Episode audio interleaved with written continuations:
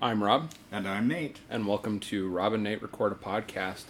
Uh, today's episode, we are going to be talking about the 2011 film Extremely Loud and Incredibly Close, which we watched uh, today. Um, We this- just watched it, and we're going to talk about it very loudly. Okay. Extremely loud and incredibly close after viewing. I see. It took me a second to catch on to that one. um, Nate, this is your first time seeing this film, right? It is. Yeah, I've watched it a few times. I watched it uh, the year it came out. This was my favorite for Best Picture uh, at the 2012 Oscars. Of course, this was released in 2011 uh, for the 2012 Oscars. This was my pick for Best Picture, and also I have very strong feelings about the fact that Max von Sydow should have won the Oscar for Best Supporting Actor that year.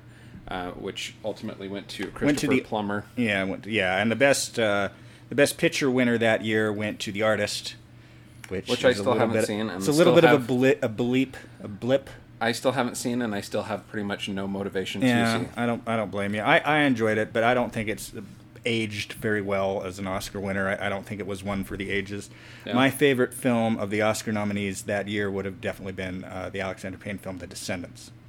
Um, so, on your first viewing, what did I mean? Granted, we just finished this, and Mm-hmm. this is kind of a film that, as you and I have already discussed, requires a little bit of digest- digesting. Yeah, so I, I, I am going to have to digest this, and um, so a lot of this is, is first impressions. I came in not expecting to like this film. Uh, And for a why couple is that? reasons. couple reasons. So uh, I read a number of years ago uh, that of all the Best Picture nominated movies, that this had the lowest Rotten Tomato score of any Best Picture nominee.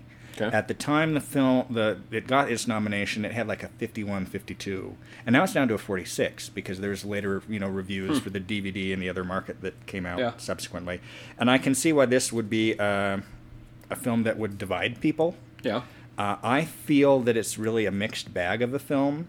It is based on a 2005 novel by the same name by a man named Jonathan Safran Foer. I'm probably mispronouncing Forward, that. yeah. He also wrote a book that was adapted into a movie called Everything is Illuminated. Now, Mhm. I've read neither of the books. I've, I've not read Extremely Loud, Incredibly Close, or Everything is Illuminated.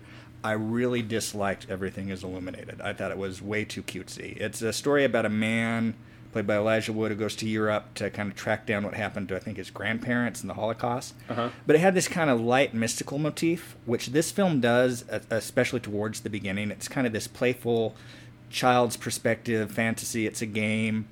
And it's a little similar to the reaction I had with uh, Reign Over Me, where I'm very, and I don't know entirely why it is. It's, it's not that I have a particular 9 11 thing, but when you take a different storyline that's not necessarily a 9 11 storyline and then you impose it on 9 11, I'm suspicious of that on a certain level, and I'm, I'm not immediately open to it. Okay.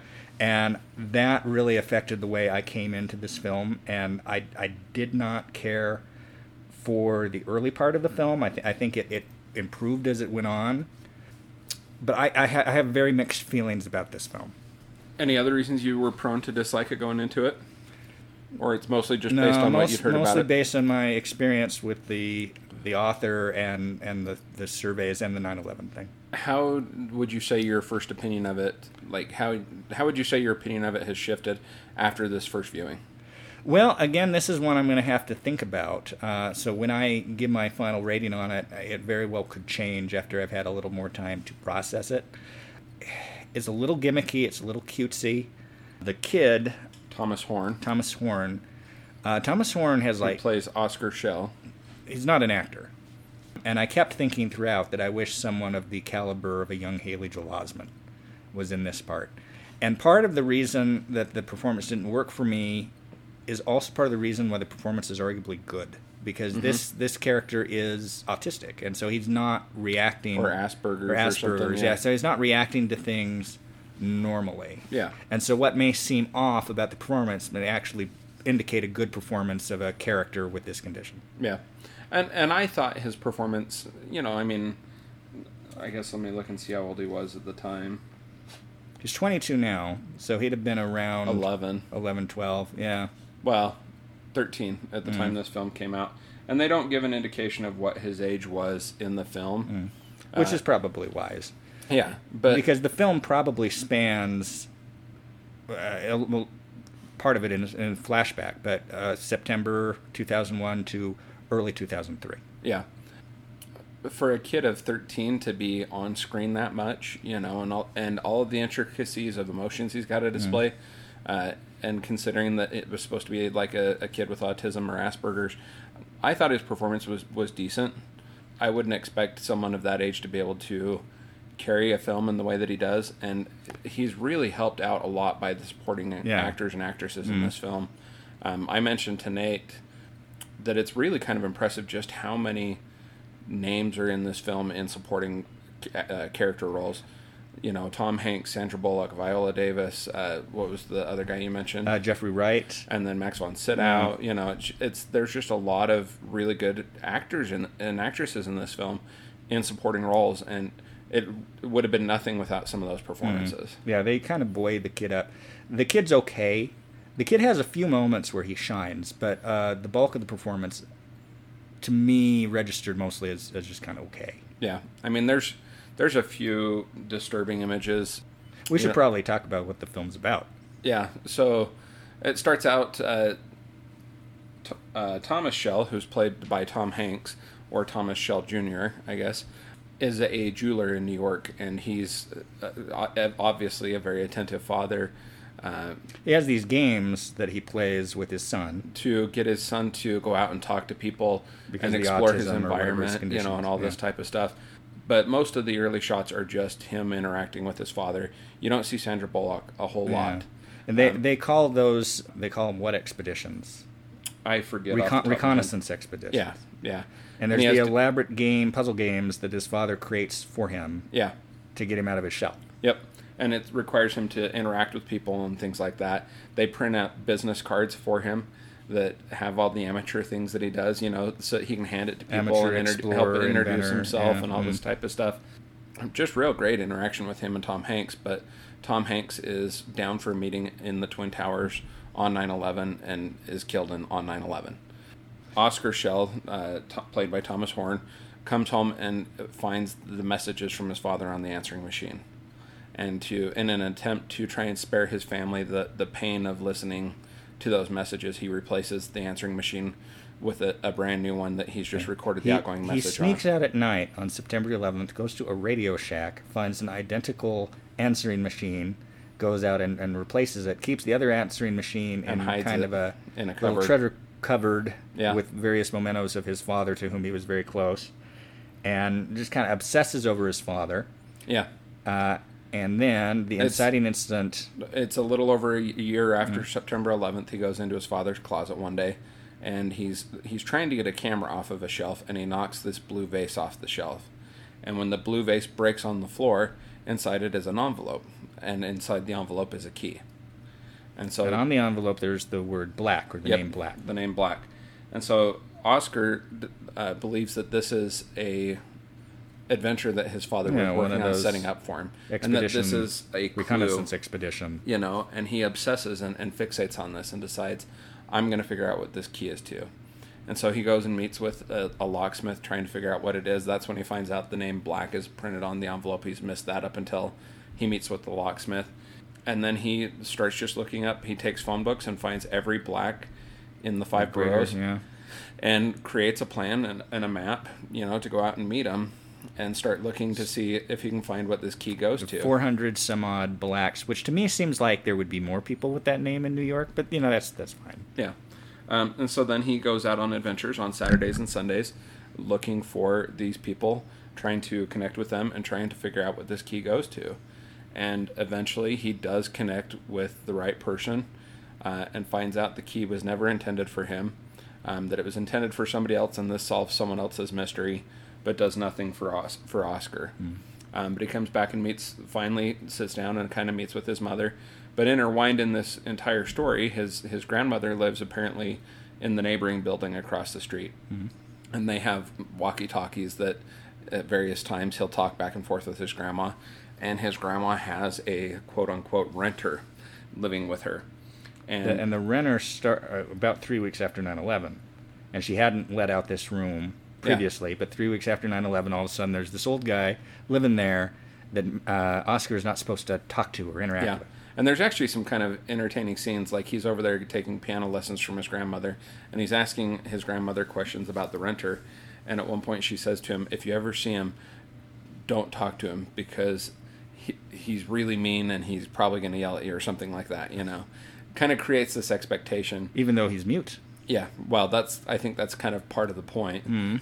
Is just avoid those, avoid the interactions that will then cause um, Oscar to become more interested in this person. Um, but one night, Oscar's trying to get his grandmother on the walkie-talkie, and there's an unexplained absence why his grandmother's They never not explain why she's not there. there. No, but all of a sudden the renter's light starts flashing, and Oscar relatively quickly figures out that it's Morse code and starts interacting with the renter via Morse code. And then he takes it upon himself to cross the street again in the middle of the night one night and goes over to his grandmother's apartment, lets himself in, and meets meets the renter. Who's Max von Sydow? Yep, played by Max von Sydow, and that's his character or his uh He's credited as the renter. his credited role in the movie is the renter, but his name in the movie is Thomas Schell Senior. Yeah, and we find out, and I called it instantly. The mo- Well, yeah. the mo- it's like who else could this be? This guy's the grandfather because we learned that Thomas uh, Schell Jr. One of the reasons he's such a great father is his father was not a part of his life. His father was uh, in Germany. Something about Dresden, something that he's And ashamed of that was in, uh, in Dresden, and so he basically dropped out of his mother's life when he was like a newborn baby, and so he didn't know the father, and so he compensated by being very good to his son Oscar. Yeah. And then, ironically, uh, we, we later find out that Thomas Sr. also lost his parents at in very the young war. age, Yeah. So there's that similarity there, which is interesting. Yeah. It's uh, it's a great performance by Max von Sydow. He doesn't say a word. as the renter, he comes, you know, he Oscar starts telling him that night that he comes over and meets him, tells him about this adventure he's been going on, and invites him to come with him, and tells him where to meet him. And he, the first time they meet, it, you know, for one of these adventures, he gives him a questionnaire with 15 questions, and the rules of him coming along with, and uh, the renter starts accompanying Oscar on his adventures to try and find these people, and they have some interesting uh, conversations. Max or uh, the renter can only write down his responses and his questions on a piece of paper in a notebook and hold it up for Oscar to read. And Oscar vents and expresses himself verbally. The other inter- interesting part is the renter has tattooed on his left hand the word yes and his right hand the word no. So for simple questions, Has he just holds his hand up uh, to answer the simple questions. But it's just a great performance by Max von Sydow. At one point, he decides that he's causing more pain than he is uh, providing benefit, and he just takes off again. You know, just grabs his suitcase and leaves.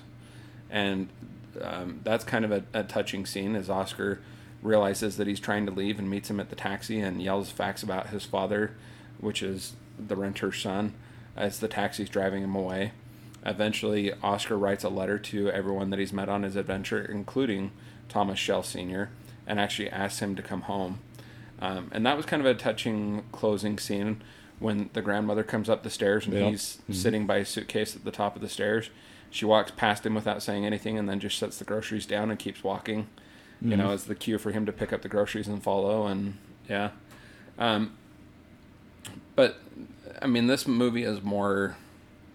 I don't know. In my opinion, it's kind of more about the the performances and the interactions than it is per se the directly the storyline. Well, well, what I came to realize this movie is about, I mean, on the surface, it's about 9 11. It's about dads. yeah, It's about father son relationships.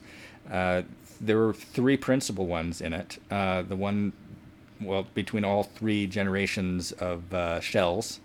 Uh, and then Jeffrey Wright's character, we find out that the key has to do with his father, who he was semi estranged from, and who died a few years prior. And Thomas Shell Jr., as a jeweler, was assisting with the estate sale yeah, and he had ended up in possession of a vase uh, which he was going to use as a, a anniversary, anniversary gift. present, Their yeah. anniversary was September 14th. He went to the estate sale, and it was essentially the guy says that he basically just gave him the vase. He didn't, you know, yeah. didn't bother to sell it or keep track of who he gave it to.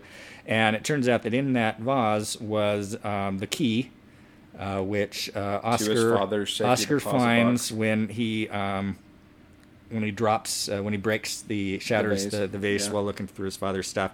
Uh, there was a little bit the, the safety deposit box thing. It's like I get why that's there, and I get it's a necessary plot device, but I had a my father passed away, and we couldn't find the key to his safety deposit box, so the bank had to basically cut it open. Uh huh. So Jeffrey Wright didn't have to wait for the key; he could have gotten in another way. But for the purposes of the movie, it worked. Yeah. And that little scene between Jeffrey Wright and the kid is one of a handful of really standout scenes in this film. That scene apparently took four days to film. Oh, really? Yeah. So that uh, the ones that I wrote down that I was really impressed with is the conversation on the phone between Sandra Bullock and Tom Hanks on 9/11. Yeah. That was, I mean, most of Sandra Bullock's acting in the movie was in that one scene. Uh, the scene where um, Oscar is telling his grandfather about all the different uh, the blacks that he's met as he's gone through searching everybody in the five bureaus uh, with that name and, and how he's getting frustrated, and the scene where he tells the renter about the recordings, Oh yeah. uh, which he hadn't, you know, he he hid He this from told his mother. anyone about him. Yeah. And by implication, they never, in any scene in this film, indicate that he ever tells his mother that he has these recordings. yeah. Possibly that's dealt with more in the book, but I kind of like the ambiguity of that. Yeah. Well, and the renter walks out before he can play. He plays him five of the six messages, and just refuses to even hear the, uh, any portion of the sixth one. Just stands up and walks out. Mm. You know, and says, "I'm not. I'm. I'm done. I'm not coming with you on your adventures anymore." Um, it, that was a very touching scene. But yeah, it was. It's a good, in my opinion, it's a good film. I am quite surprised by its rating on various platforms. You said it. You thought it had a less than fifty percent on has Rotten less Tomatoes. than this, like forty-seven percent. On IMDb, it, it gets 6.9 as its aggregate score. Mm-hmm. Um, 6.9 out of 10 stars uh, with 96 or 95,000 ratings. We also kind of talked a little bit um, off the recording about the box office numbers. IMDb is referencing that it had an estimated budget of $40 million, um, and its worldwide gross was a little over 55 million. So, you know, with advertising type of things included, that's essentially just a break even, which for an Oscar nominated best film with a, such strong performances and big names, I'm quite surprised by those numbers. I'm quite surprised by its lackluster performance. Now that you've seen it, what do you think of the ratings versus and box office numbers versus what you might have thought if you'd seen this uh, contemporaneously? Well, it might be interesting to go back and see what else was in the theaters around the time this came out, because that could very well be a factor. Uh, it came out around the 10th anniversary, and I don't know if that hurt it or helped it. It came out a little bit after the anniversary. I don't remember exactly when it was released, um, but it But it was not. late 2011. It was late 2011. It was not done in time to come out for the anniversary of 9/11. And I don't know if people were w- wanted something like this at that time or didn't want something like this at that time. Yeah, I don't know. Uh, one of the things that I ha- had thought about this as well is, uh, and we dis- had also discussed that. Uh, I think we may have already discussed that on this recording. Just the issues I have with the 9/11 Yeah. in, in, a, in a film. Yeah, I believe we did discuss that. I mean, you can talk more about that. I, No, I, I mean, I, I, I feel it, but I don't have it completely verbalized. Like, like what it is, I don't know if I could completely verbalize. But there's something about that that just seems a little exploitive, and I'm just like, I'm not instantly open to it. Put, I put up a guard. yeah. Um, one thing that kind of stands out to me about this film is it seems like there is a fair amount of things that they filmed that are left on the cutting room floor. It does have the feeling that Um, there'd be some interesting deleted scenes. Well, but then I also learned that James Gandolfini filmed an entire uh, role for this movie that was entirely cut out because it was negatively uh, had a negative reception on um, early screenings. So knowing that, there's clearly more. Well, we, we learned that, that he played a grief counselor that was working with Sandra Bullock. Uh, and I think that's a wise cut, even not having not seen the scenes. That that would have just slowed it down. Yeah. Uh, the extent of what we get of Sandra Bullock is all directly related to the son, because it is that son story. Other than the the moment between them when they're talking on the phone on 9/11, which I'm Yeah. glad is in there, but uh, I don't think the grief counselor stuff would have added anything to this film. No, but I get the impression that even with the characters that we do experience, that there's more that was left on the cutting room floor. Um, I feel like there were some that was left on the cutting room floor, or woven in at a different point with Sandra Bullock having discovered uh, Oscar's adventure that he's going on. Yeah, there's that thing at the end. They end up weaving it in at the end as her saying, "I've known about this. I've been aware of this. I've been doing this ahead of you." It's like in a caper film where you where they show the one thing they're like, "Oh, this was going on in the background the whole time," and they go back and they show that she was aware of what he was doing I on think the it was probably filmed and intended to be inserted kind of as it went in the film, along don't with some think so. other with some other plot lines. I, I think the intent was for it to be kind of the the reveal at the end. and again, neither one of us has read the book, so we yeah, don't actually yeah, we, know this. true. Um, but I, I feel like there was just more missing with that. And you only get interact certain interactions with with Oscar and the people that he's going out and meeting. I think that's probably good. Um, like the Viola Davis one and a couple Well, of the Davis other is people. good in this. She's always yeah, good well, and she ends up coming back into it. And this is the year of the help, that- Yeah, which really established her. But yeah, I, I really enjoyed this film. I don't think it's, uh, you know, by any means a perfect film or a, you know, over the top, high rated film. I think it was a strong contender for Best Picture in 2012, or in my mind, it was, it should have been a strong contender. Um, I there's still a couple that I haven't seen from that year, including The Descendants. Um, I'm not saying it necessarily should have won Best Picture, but that was my vote in 2012.